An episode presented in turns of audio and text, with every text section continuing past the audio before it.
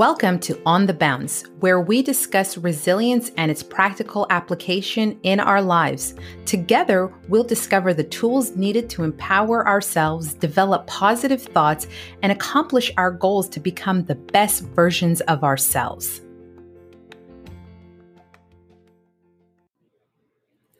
Hello, and welcome to another exciting episode of On the Bounce. Uh, like my other episodes, I know I've always said that I'm excited, but I'm really excited about this episode today. Uh, we have, of course, my awesome co host, Eric. Thank you so much again for being here with us. I look forward to this episode. And we have Matt Quick. I know Matt Quick is quickly becoming a name that many of us are becoming familiar and have known to to put that as a resource tool. And uh, Matt, thank you so much for taking the time and being here with us and being part of this episode. Thank you. I love the opportunity, Samira. This is awesome. And Eric. Good to see you guys. yeah, absolutely. So we definitely want to take a few minutes and just talk about our relationship and where, how long, and where we've known each other. So the first time that I met Matt, Matt was when I was in when I was in the army. I can say that now. Yeah. when I was in the army and I was stationed at Fort Belvoir, and this, uh, so this was probably around to this one you were at Old Guard? 11 or 10 or 11, I think. Maybe maybe 12. Yeah, so it was around that time frame and that was the first time that I met you personally, but I have known your name uh prior and everybody, you know, Matt Quick is like, oh, have you, you spoken to Matt Quick? You've spoken to Matt Quick. And I'm like, who is this guy that everybody keeps talking about? And you know, it's funny, not much has changed now. He's a myth. Don't worry about it. So, Eric, you want to go ahead and talk about how long or how long you've known Matt? I say I I didn't meet Matt until coming off of the platform as an instructor. He had just moved up to uh, the FORSCOM, so just coming back in as being a brigade senior. This whole program that Matt had put together that everybody's been talking about, this report card on how how career counselors are going to be evaluated and stuff like that. So, I mean, I jumped on that train and started learning it. And I can tell you, even today, uh, that initiative that you started is is continued to grow, and I use it quite a bit within my command, and we just keep developing it. So it's like I said, it, everybody asked the question of, I mean, who's who's Matt Quick? What has he done? Uh, who is this person? And I tell you, I jumped on that train real quick and and learned quite a bit up until the time that uh, that Matt decided to to retire from the army and move on. But even still to the day, I reach out to Matt and ask questions on hey, how's this transition and working and looking at my future retirement plans since I'm the only one on this podcast that's not retired yet. One day you will be. One day soon. So, and, Matt, hey, listen, it, I'm glad people use that thing still because I I never liked how we did uh, just mission only. So I didn't want I don't want to sidetrack us, Samira. Let's, let's do it. Let's do your thing. no, you're fine. I definitely want to give you a platform and uh, introduce yourself and Okay. Well, I'm Matt Quick, the one you may hear about once in a while. So, listen, I grew up in New York, so I do talk fast. I do get excited. And if I do get excited, I talk faster and a little bit of New York accent comes out of me. So, my wife's not here and I was smacking the back of the head. So, I get sometimes. Listen, I, I wasn't the best kid. So, I followed my brother into the Marine Corps way back when. Uh, I decided then, after a couple years, it wasn't really for me because it was too hard. I wanted an easier life. now, really, what it was, I wanted to improve the Army. So I said, you know what? Let's take, take this Marine out of the Marine Corps and bring him to the Army to improve the Army. And that's what I've tried done. I've tried doing. So for 25 years, I spent in the military. Absolutely loved most of the time. Um, and and Samir, I, th- I, think you had my old job at Fort Belvoir, if I was correct. Mm. You, you you may have been 12th Aviation, and uh, that was my first job as a career counselor coming from the Pentagon nice. be a career counselor. So I spent the last 15 years of my military career working retention, keeping people in. It was easy for me because if you're a people person, you can talk to people. They trust you. It's easy. But when I was getting out, I was like, what should I do now? It's only common sense to take to to eh, to I guess encourage people to get out. So I helped them stay in, and now I help people get out of the military successfully, and that's what I enjoy doing, and, and that's That's my new passion in life. That's who I am now. And that's the Matt Quick you may see on LinkedIn every once in a while. Yeah, absolutely. We're definitely going to jump more into that. But, you know, I, I, really appreciate the fact that you've always been a visionary and you've always been someone who's helped a lot of people not only um, provide solutions to some of the issues that they've had at a personal level, but also at an organizational level. And that hasn't changed. And I really want to take an opportunity to talk about some of the initiatives that you've done but before we go there, because I know once we go there, we're we're going to stay there. Um, I definitely want to start off with asking you, what does resilience mean to you? Why is that a hard question already? so I so I would so resilience to me was was a word that the military used, and we went through a training one time in the Sergeant Major Academy master resilience training. I'm like, what is this thing? But really, it's it's it's how you overcome things. It's how you get through life. Life is hard. Mm. Can, listen, life life can be hard, but it doesn't have to be. Like for for me personally, like if I see a post that enrages me, doesn't happen very often. But if I see that, my thing is I'm not going to engage that. I'm going to scroll on by because I don't need that negativity in my life. Mm. I think resiliency for me is, is overcoming obstacles you know, I grew up on food stamps. I I was a first generation college student. I had to go to the military to pay for college. I think I think not being a product of your circumstances is what really resilience is.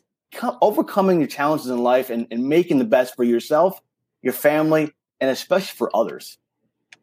Absolutely. That's really uh, really all collective uh, great answer and i love the fact that you've added the different levels yourself your family and for others because i think that you know a lot of times it's easy for individuals to get so caught up in making me better making me better and it just stays right there in that bubble and if to me if you're not developing others around you then what good is it what does it really provide listen, if I can if I can make others better, that's ultimately less work I have to do.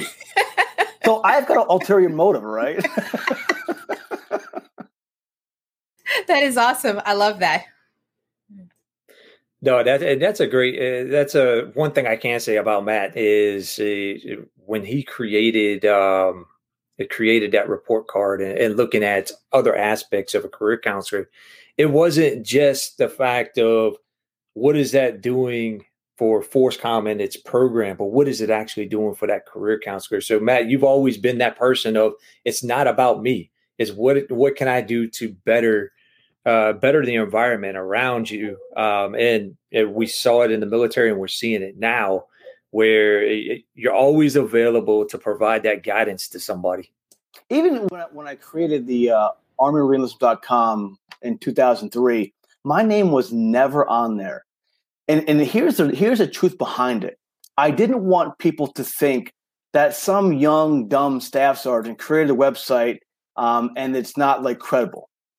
So if I took my name out of it and just focus on the content, that's how it grew. That's why it grew, um, and that's why it remains today. And we just brought on uh, like two more, three more volunteers uh, this past week to help me out. Again, it's less work I have to do it empowers others and ultimately makes them better and the product better.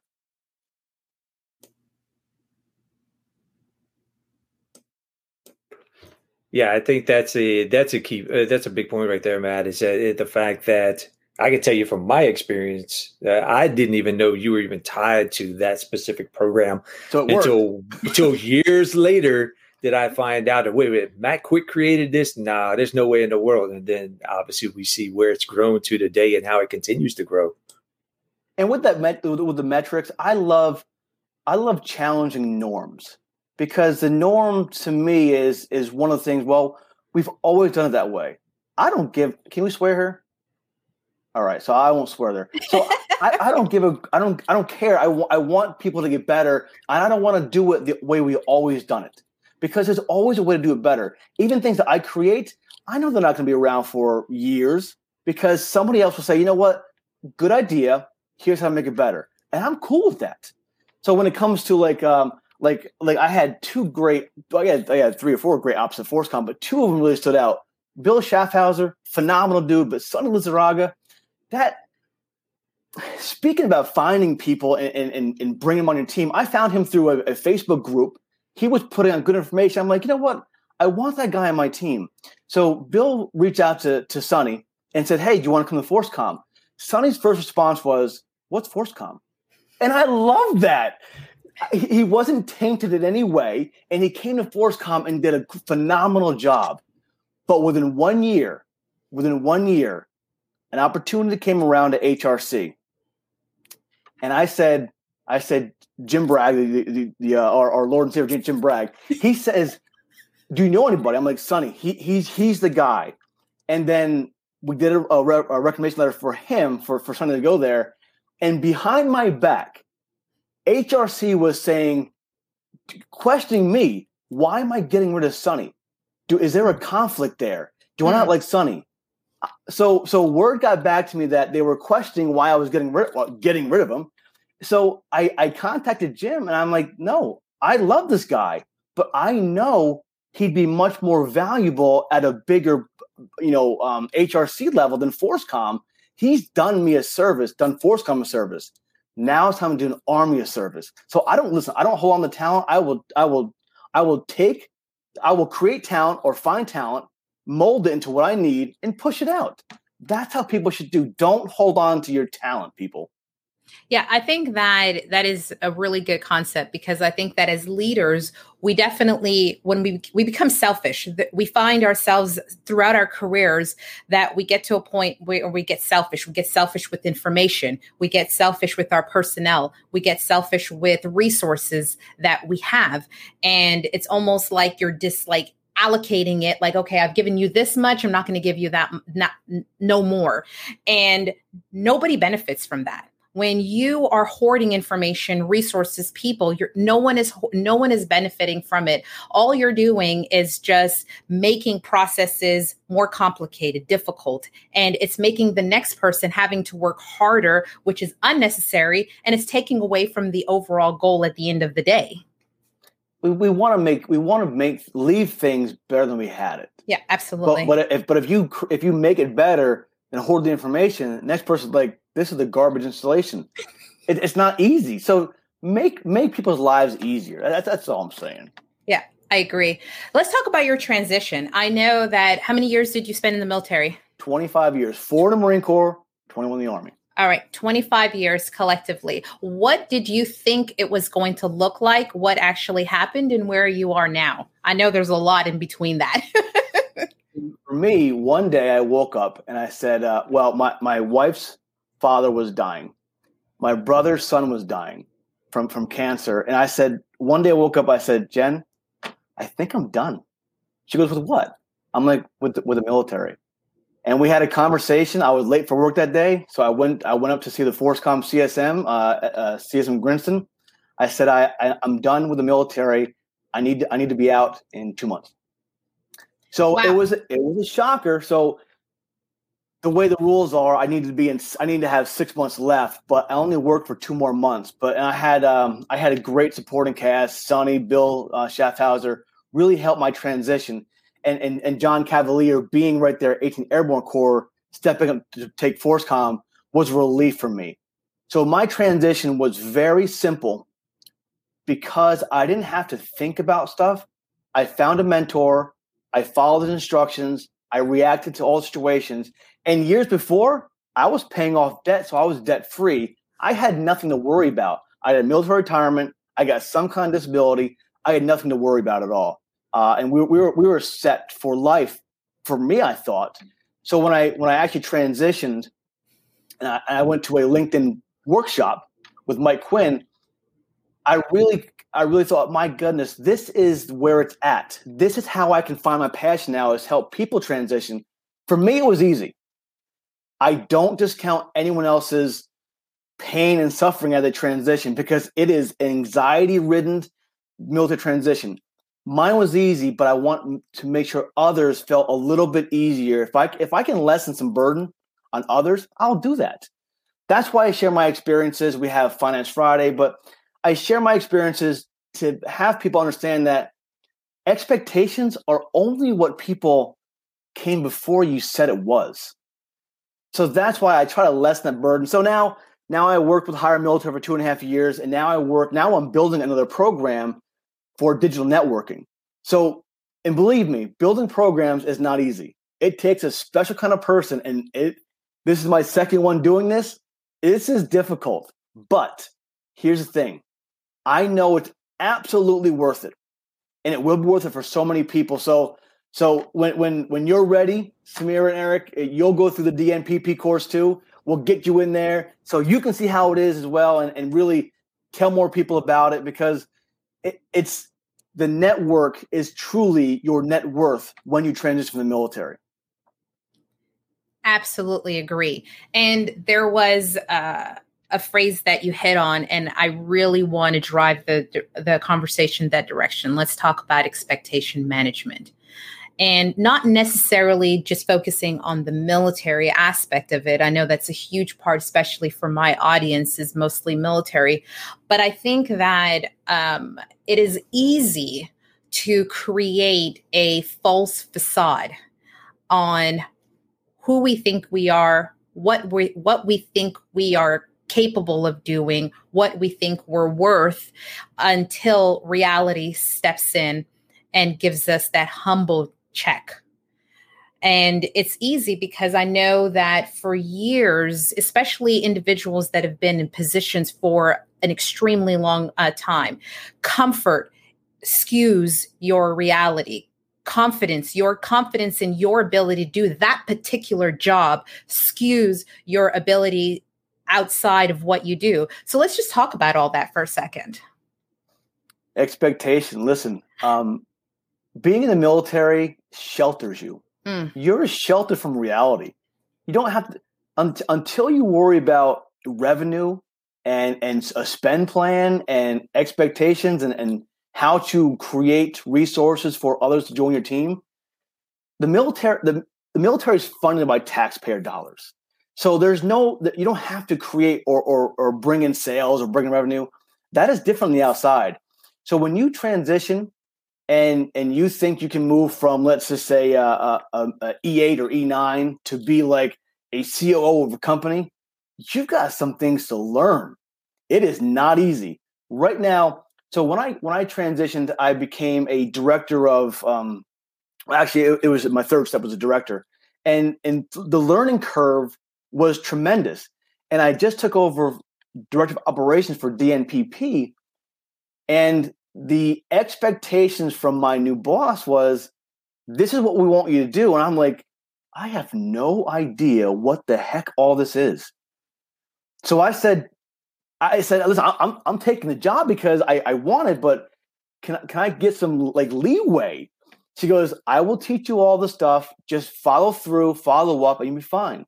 And she was right she laid it out for me, and now I'm taking control of this of this institution, this this little ecosystem of of, of higher militaries to Nova, and and really running with it. But a director of operations, a VP, a president, there is so much we have to do, and and when it comes to expectations, I, I don't like you know military is is what we've done, but when you transition, thank you for your service. That's really about all you you're going to get no one, 99% of the population of America did, did not serve. So don't think that they're going to know what you meant by being a career counselor or you were or infantry or you have, I don't know, little PTSD. No one understands what that means. And when you throw that out there, like, I'm a disabled veteran and no one's hiring me. Lead with your skills. What do you actually do? We had a conversation. Well, yes, this uh, I was gave his message yesterday. A a person was speaking bad about a big company on LinkedIn, and they said, "I'm going to take a veteran, and they're going to help me out." But your whole profile is about your disability. I get it, diversity, inclusion, belong. I get that, but what kind of value do you bring to an organization? Not disability. You you get paid for that. So so manage expectations and don't let listen. People succeed all the time in the military. Don't let naysayers say you can't succeed. A CSM or E9 or a 06, They can all be whatever they want to be. Just find the mentor first to explain it to you. I, w- I had mentorship. That's what saved my butt. Those that don't have it, they're in for a rude awakening. Yeah, Matt, you, you brought up a good point there. It's just something that we we consistently hear, and I know you you heard it throughout your military career as well. Is everybody that serves is kind of the expectation is, well, I've served, I'm going to get a little bit better treatment as I transition back to the civilian workforce to only find out you run into that wall and say uh, your military service means nothing other than just that phrase. Thank you for thank you for your service. Now, what do you offer to me? Uh, your service doesn't have much to do with it. Now, some of the skills and stuff that we learned, we can carry over only if we can articulate it uh, appropriately to where the civilian workforce understands exactly what we're doing. And that was something that uh, I can say personally I learned from you as well as as I was working through that LinkedIn piece of it. Uh, how do you explain what we do and how does that market to the civilian workforce so they look at this title and that title now refers to something that they understand so that expectation management is definitely a, a big piece that the tap program does a decent job 24 months out if you utilize it uh, there's been talk about pushing it a little bit further but finding that mentor to help you be able to do that transition further out i know we've had conversations I mean, I'm not retiring for another three to five years, but still looking three to five years out. And what does it what does it look like? How do we get there? Uh, that's a good that's a good piece to to really for the listeners to to think about the military side of it is how do we articulate what we do to the civilian workforce so they understand that language. And and when it comes to um when it comes to you know tailoring your resume or or um changing the terminology of a military career, get your certifications. If you want HR, get your SPHR, your SHRM, get Agile, get Scrum, Lean Six Sigma, you know, product owners. There's so many out there. Get a certification because that's your new rank. That's what it is. That's that's what people understand is, oh, you're certified as a Scrum Master. If you're a CSM, not a Command Sergeant Major, but a certified Scrum Master, they they bring value to companies and when and, and Eric and it, we're career counselors. You know, I, I love being a career counselor. I love the family atmosphere. Honestly, it wasn't like that. It's not like that. It's not really a family. We talk about each other so bad. Two years after I retire, I still I am still talked bad about in some circles. And I'm cool with that because again, resiliency, right? It doesn't bother me. Jealousy doesn't bother me. But when it comes to being a career counselor in the military, in, in the in the in the army, because Navy has career counselors too, career counselors in the army are only about eight percent of the AG field, adjutant general field, or HR community. In the outside, retention is so little. No one focuses on retention because they're focused on recruiting, just like the army.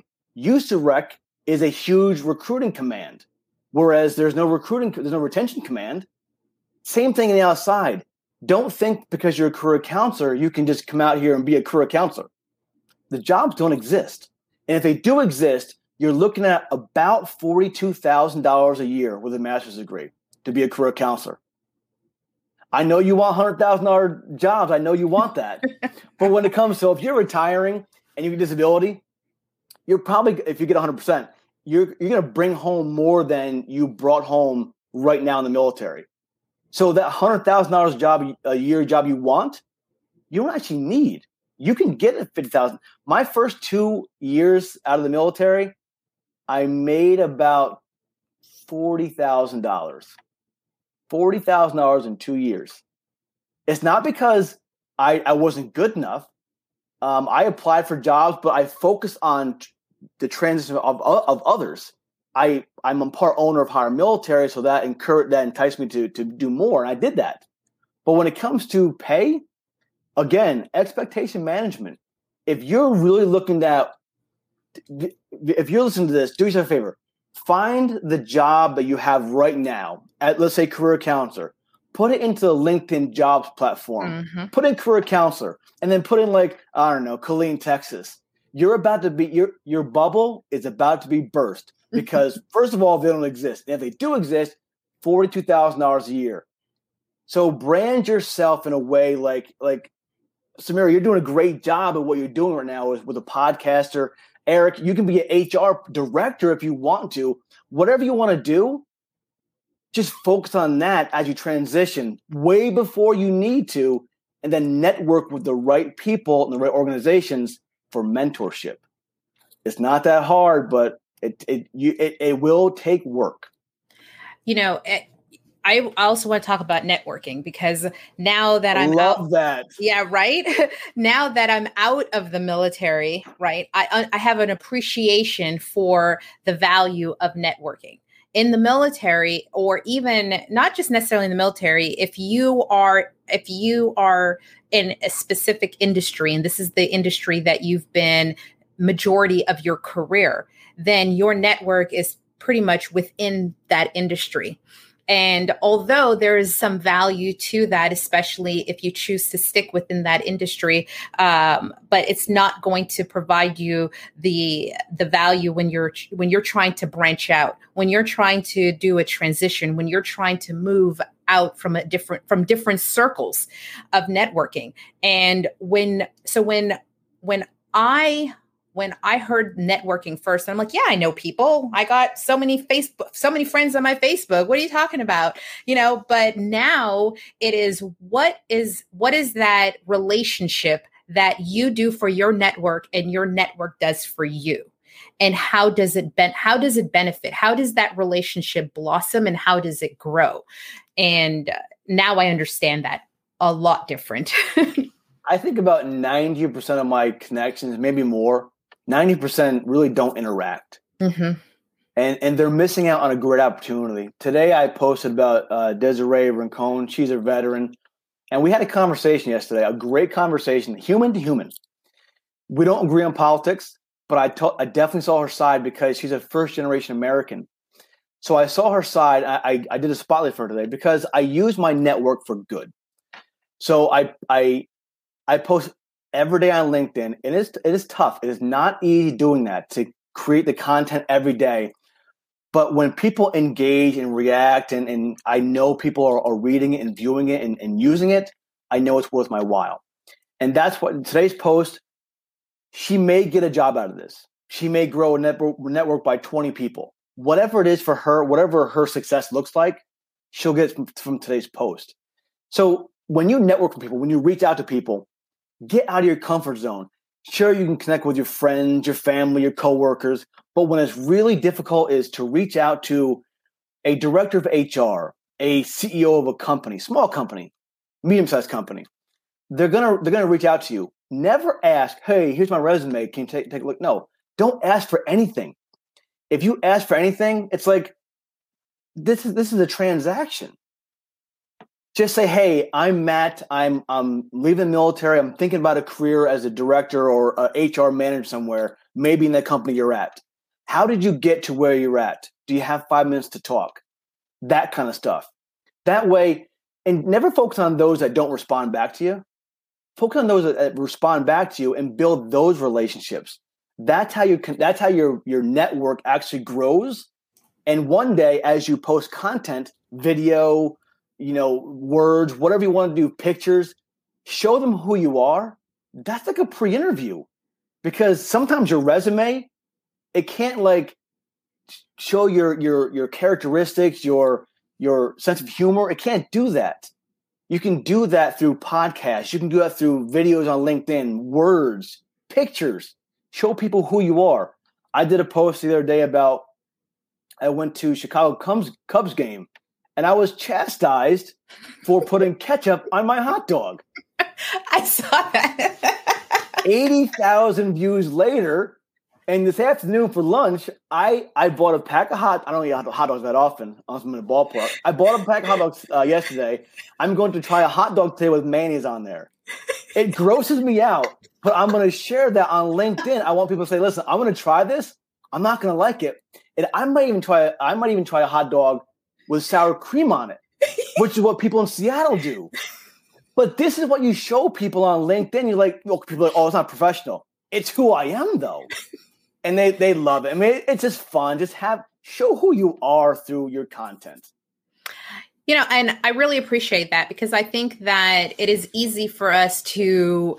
Um, the the other day, I I did a post on um, on labels, right? And it is easy to start to be hide behind labels, uh, whether it's your position, whether it's your authority, whether. Rank. Right, right, exactly. So, and then after a while, you start to there's there's a a subconscious disconnect between who you were who you are personally and professionally. So when you're going through a transition, right, those worlds are going to collide and there's going to be that void as to who how do you bring and how do you mesh that those two worlds together and start to reintroduce yourself especially when we're talking about transitioning after 20 plus years in the military. What does that look like now? How are you able to take what you've done in this industry in this in, in in this company or in this job for these this many years and to speak to someone who has absolutely no idea what you do how you do it or why you do it and to make it relevant Here's here's how I did it. Get over yourself. If if you if you're if you're if you need listen, I love promotions. I love getting promoted. Um, and when I made sergeant major, I was like, wow, this is the best thing ever. I never needed my rank though. When I walked into a room, people that didn't know me, like, oh, Sergeant Major, he must know, he must know what he's talking about. Sure, I knew what I was talking about for the most time. If not, I had a great ops team. So I don't, I never needed my rank. So when I left the military, again, I didn't need my rank. It's who I am. It's my personality. It's it's being able to give to others. I'm not a taker. I will I will take, you know, every now and then, but it's because I've I've given so much. So when I absolutely need something, I will ask people. But get over yourself, get over your ego, lose the rank, and just be a human. Just just be a human. And and that's that's some of the best advice I got. Find a mentor and it says get over yourself. No, that's a that's a great point, Matt, because um, we we hang our hats on what we do and pride ourselves on what we do. But there, t- I tell you, for personally, for myself, that was one of the hardest transitions I had coming out of the Sergeant Majors Academy and coming into the seat of learning how to sit back and trust the process and trust the people that are working with you and working for you. Uh, I like to use working with you because I don't think anybody works for me because at that point uh, they're just a, a person. We work for there. them. Exactly. It, it's our job to work for them. And and I think that it, it took some some time for me to learn that, uh, to learn how how does this transition work? To go from being that person that's used to running everything by myself to now empowering others to be able to to move forward. Uh, me and Samara were just having that conversation uh, earlier before we came on the podcast about taking this new ACFT. I mean, I do I really need to uh to to score as high as I did on that test? No, I don't, because I'm not going to move up any further. But it's the people around you watching what you're doing, and you're trying to influence those individuals to to continue moving. To somebody's got to take our job, and that's and that's the thing that I think we do well. But how does that translate to the civilian workforce? And coming out, you're at the top, at the pinnacle of your your career field within the military, but then you transition to the civilian workforce and you're this middle manager. You're back to being a worker bee again.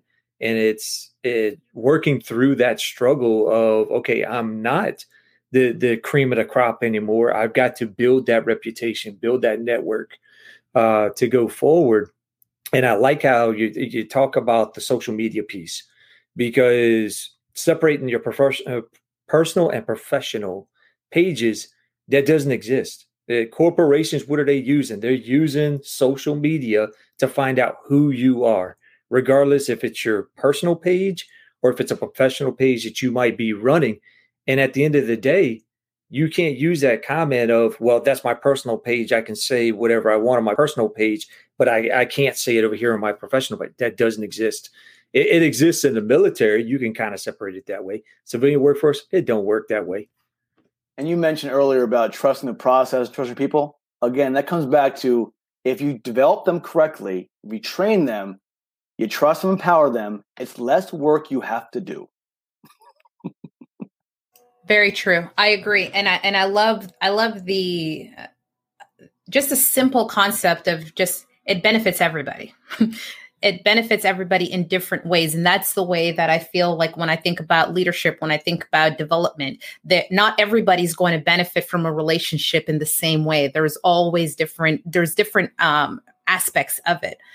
And so when i think about when i think about uh, just this expectation management and think about the transition one of the areas that i definitely would like to um, to highlight, and you said it so well, and I'm going to start, just get over yourself, are leaders who are so stuck in their ways of how they are doing things and not looking not looking at tomorrow not looking at not not looking at the 500 meter target or or further out and just focusing on how i continue to influence today. What are you doing to influence tomorrow and what impacts and change you're doing for yourself and you're doing for others? How are you developing your your employees your soldiers your your airmen your marines all that how are you what are you doing to develop them today so they can be successful for tomorrow. And unfortunately, there are quite a bit of leaders leaders that cannot answer that question because they're focused on just the now. What are we doing right now? And that comes back to career counselor with a mission. Mission's so important, but but what happens when you make mission and the next year starts, or next quarter starts? Hero zero. For me, even the military transition, I tell people, you know, to get a DoD skill bridge opportunity internship, well, I can't leave for four months because the command needs me. Everybody eventually transitions. Here's how you get over that build your bench. When you go to a school or you go on leave, and God forbid if you if you get struck by a car and you die, what happens? You're replaced immediately. The job keeps going on. So those that choose not to let go because they can let go. If, if, especially if you're if you're a CSM or a senior EA or whatever, you you can let go. Most choose not to because it's a fear. It's a fear of of of letting go, and your identity has been built for years.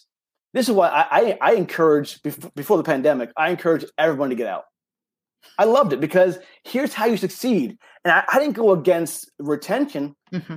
I'll tell you, the Army retention program would be successful if the reserve component, no, if the active component worked better with the reserve component, mm. did more training together, and then they give more more people opportunities to, to see what's available on the outside.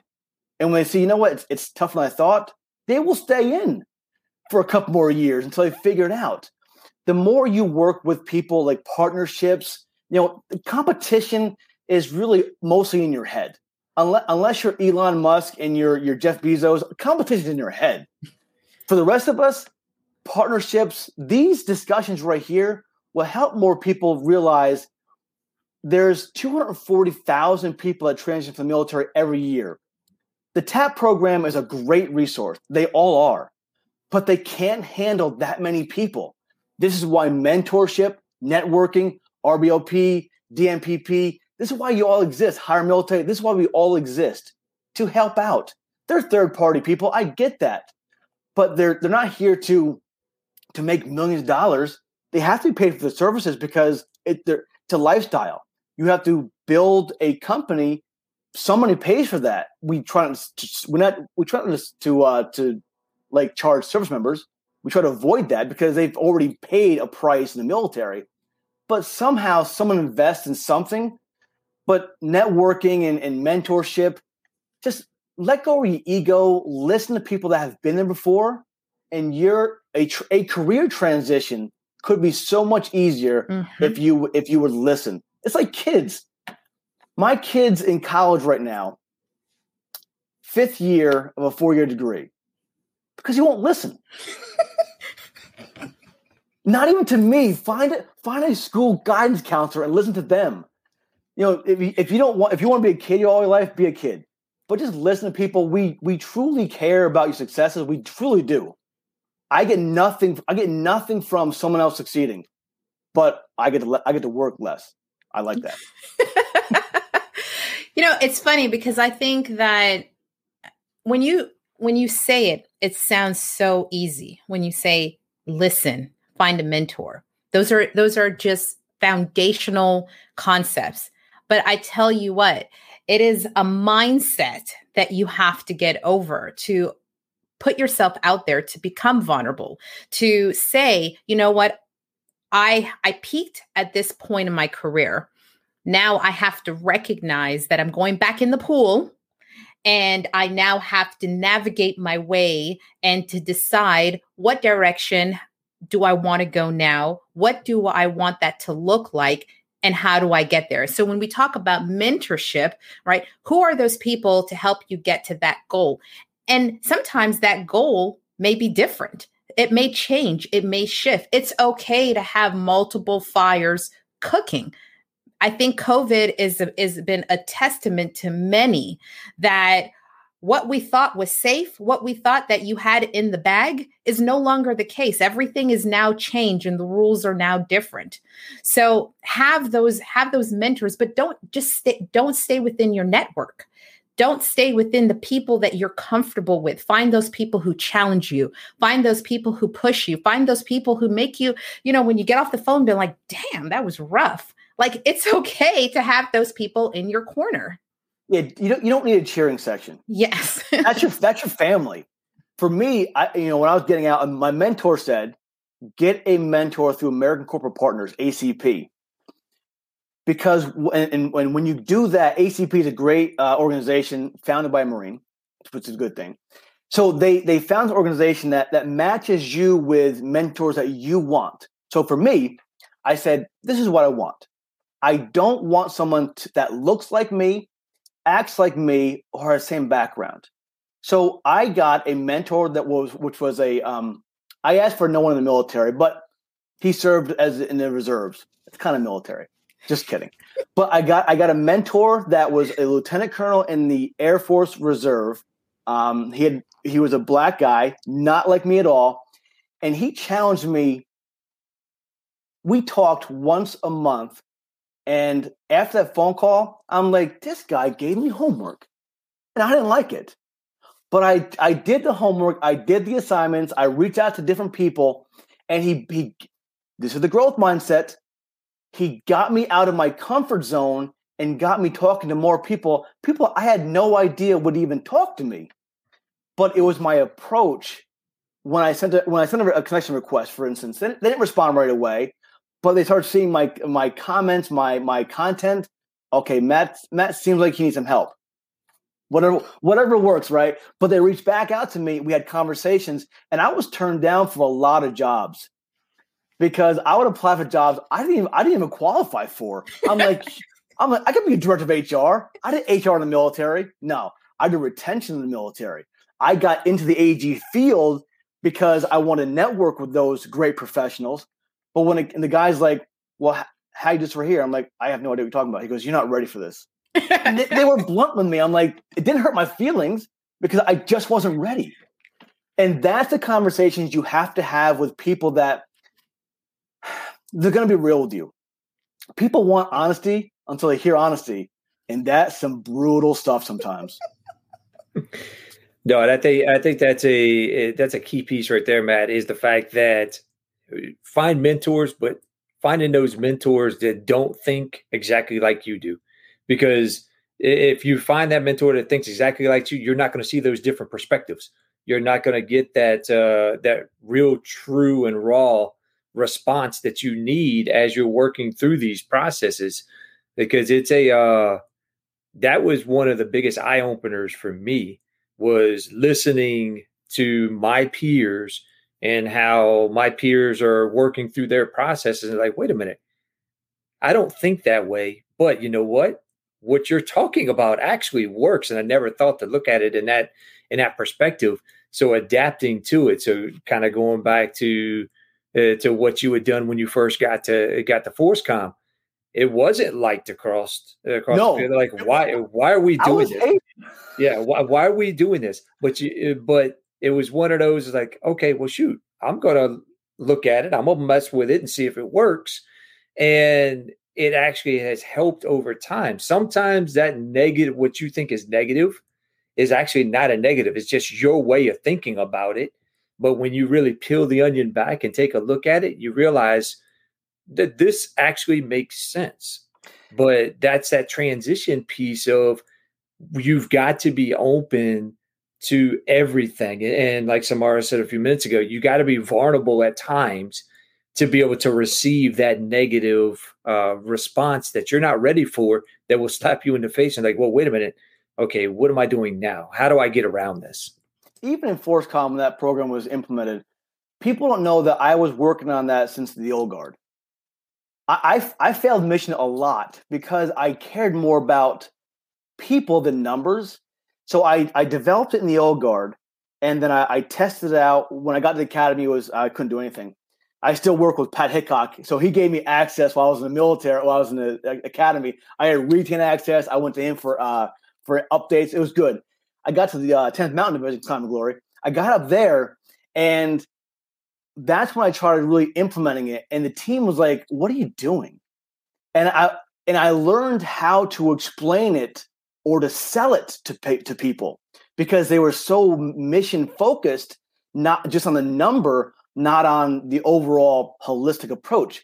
But when I got to FORSCOM, I did fail miserably to explain it properly. I, I, failed. I was so excited to get it out there and, and, and do that. And if, if it's still around today, I hope it's still around and I hope it's improved. I hope whoever's there now takes credit for it because I know it was needed. Um, but I think I didn't sell it the right way to to a, a bigger audience. Uh, they think it came down from a like like push down. No, I, I I had town halls. I developed this for about a year, and then I pushed it out. So I could have a better job with that. With that, I do want to tell a story about transition real fast. A good friend of mine, a career counselor, you'll know him. I'm not won't say their name. They got a great job with a enormous company. And they their starting salary is about 150 a year.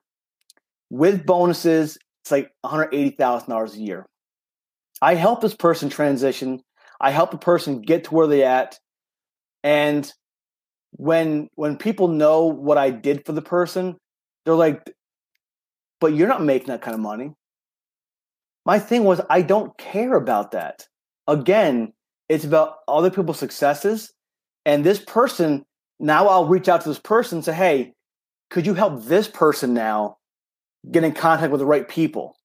So it's about putting people in places that you can always network with, grow your own network. Like, like I'm a football fan. I'm a big Giants fan. So they always talk about the Bill Parcells uh, coaching tree. Look at Bill Parcells' coaching tree. He's got like uh, who's the guy from New England? You probably know him, Eric. I'm not sure the guy, the coach name in New England. Probably best coach ever. You talk about Bill Belichick. You know, yeah, he's part of the coaching tree. You know, so so this huge coaching tree, he developed them over time, and I like to think that I have those people in the military now and outside the military. That is networking. I'm not some grand pooba, grand godfather of whatever it is. I'm just a guy that helped people along the way that can always reach out to them because I'm respected because I took years, years to earn trust. Once you earn the trust, uh, unless you break it, if you earn the trust, it's there for a long time. Don't do anyone dirty though. Get over yourselves. I love that. And you know, and it's is really important that through transitions, regardless of regardless of whatever phase you are, whether you're transitioning from a single person to a parent, whether you're transitioning from one career to another career, right? There's that moment of being humble and recognizing, okay, you know what?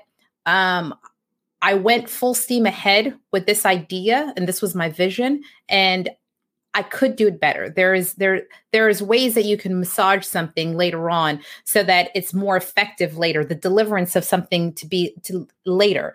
And I really appreciate the fact that you recognize that although you had this vision and you saw the purpose and you saw the the benefit to it is that you recognize that you know what I I I could have I could have presented it in a different way that it would be received better and you've used that concept to continue to develop who you are now and who, and how you apply it to what you do now. Sometimes it's not our vision that's going to make us successful, but it's the way that we're able to implement it where it's received to the people that need to it to be received.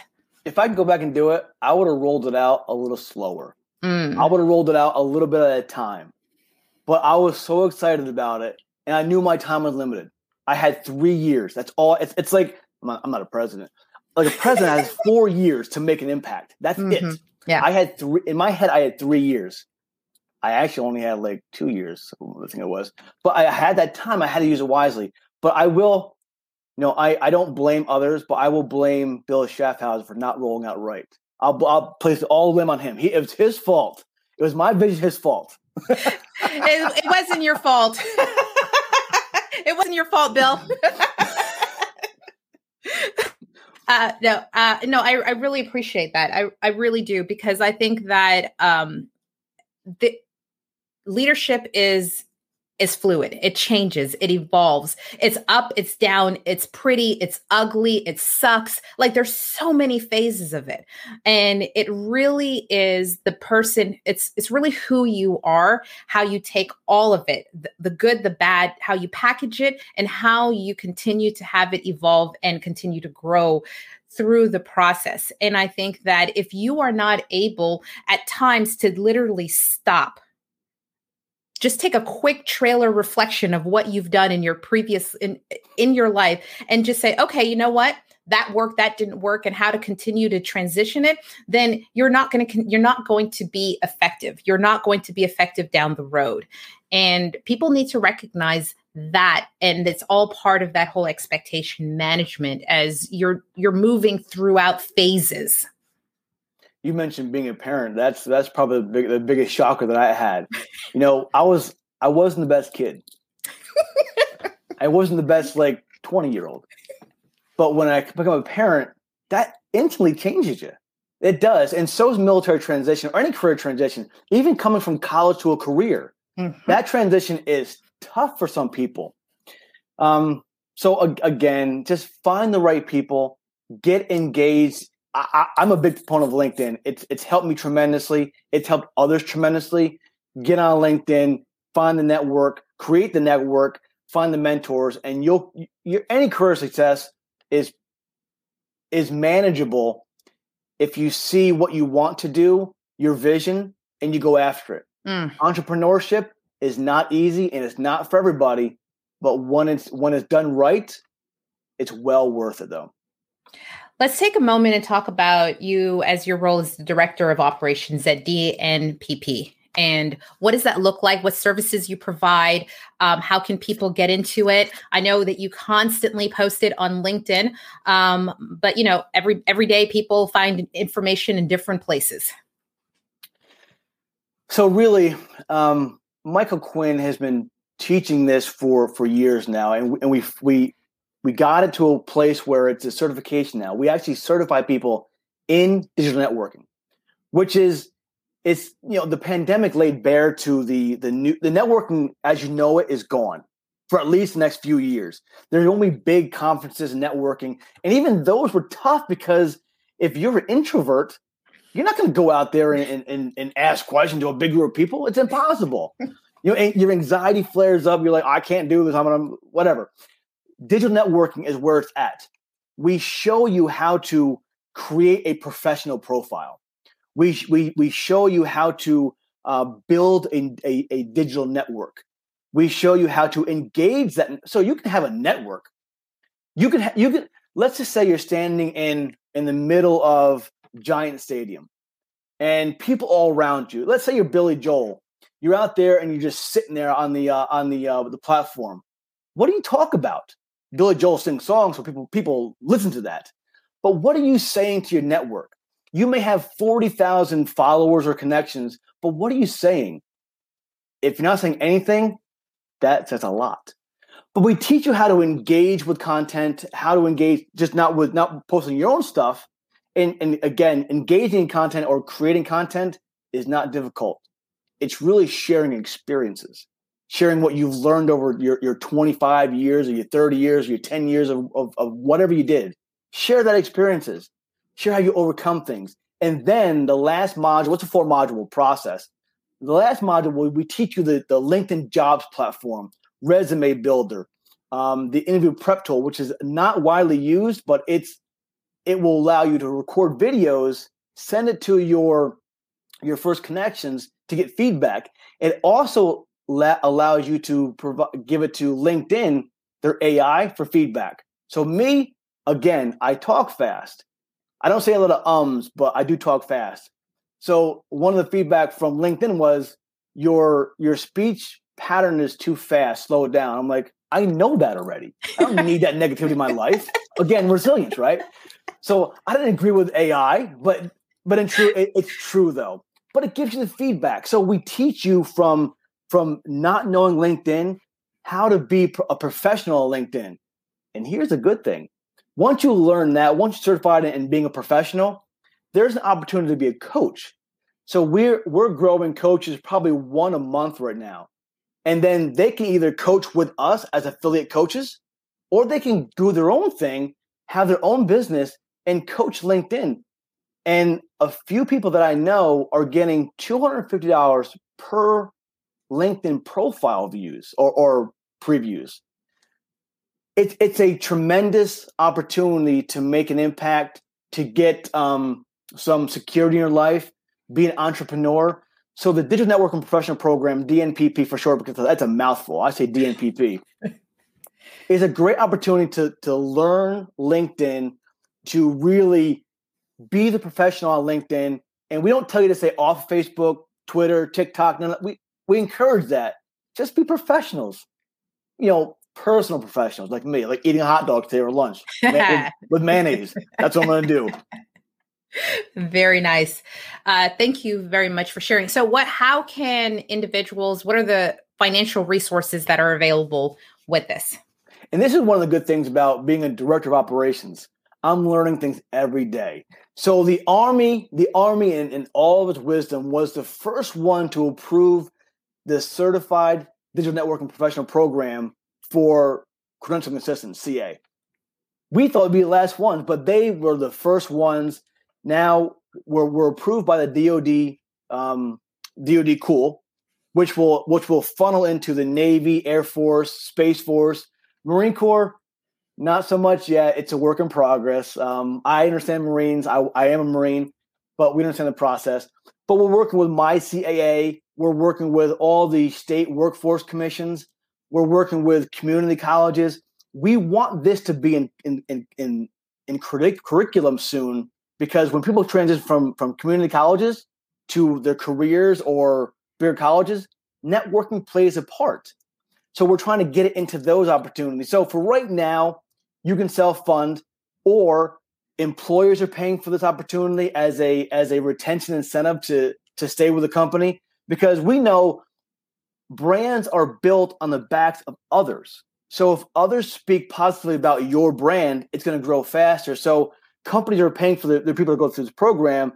They speak about the program, the companies, everyone grows together.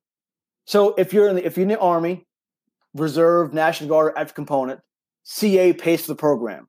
Enroll today at digitalnetworkingprofessional.com. It's a mouthful again, I'll provide the link on LinkedIn. We'll give it out here, make it easier for you. But but give it a shot. You get four thousand dollars a year for CA. Don't waste it. Mm-hmm. Invest it in this RBLP. There's so many ones you can invest it in. Invest it in something.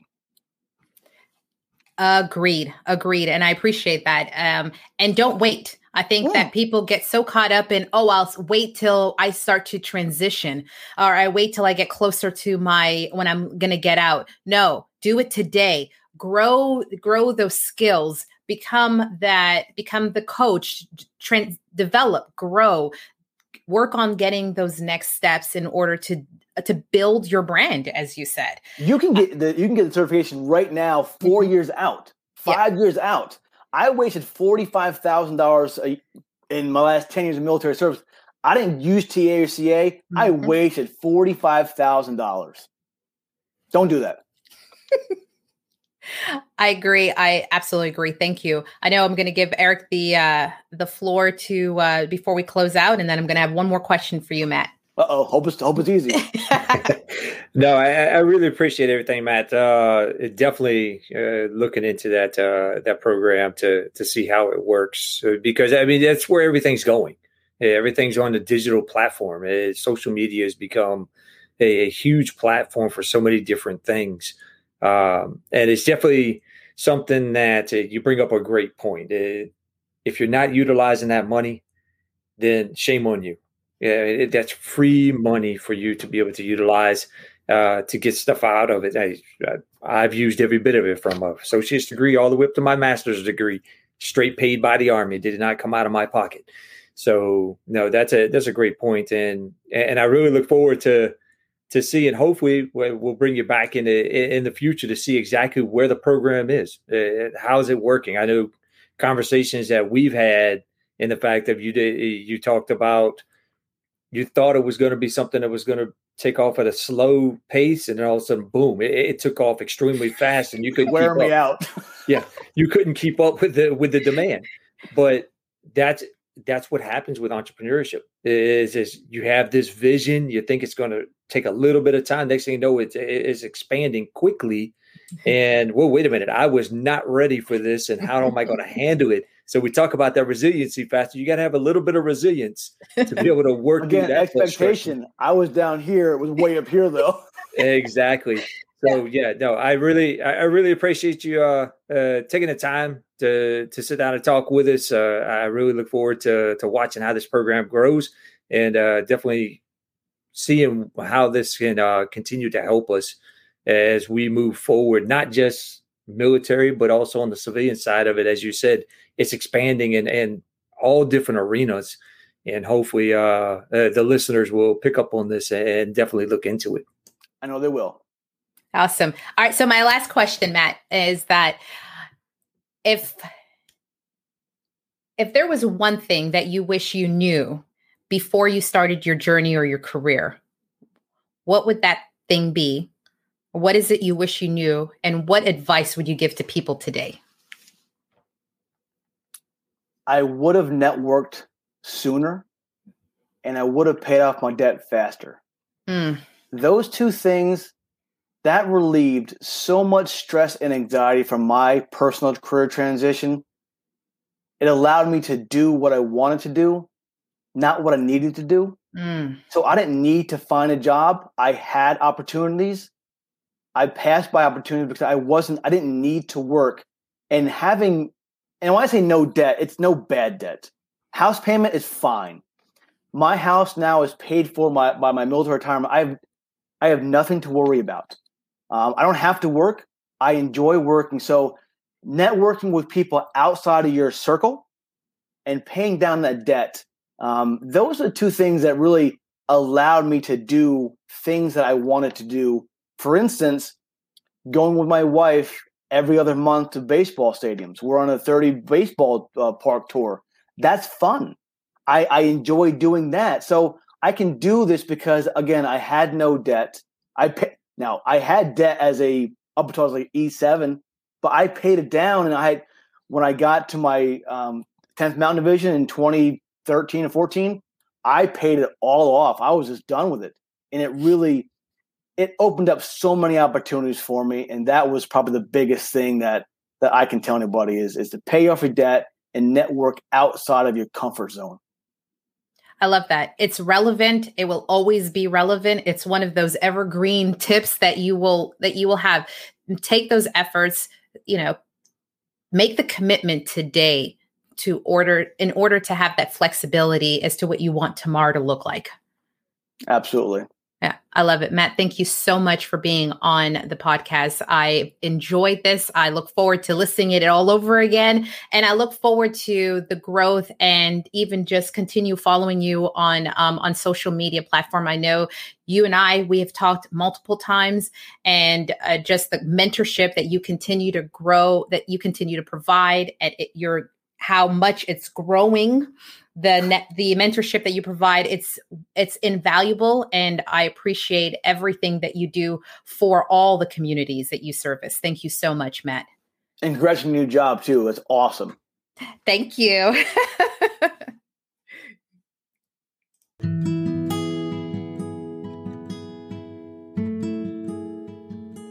As always, Thank you so much for taking the time to join us and listening to On the Bounce. If you would like to read more on the topics discussed in today's episode, I have included the links to the research I have referenced in the episode description. Please feel free to share your thoughts and leave a comment. And as always, see you next time.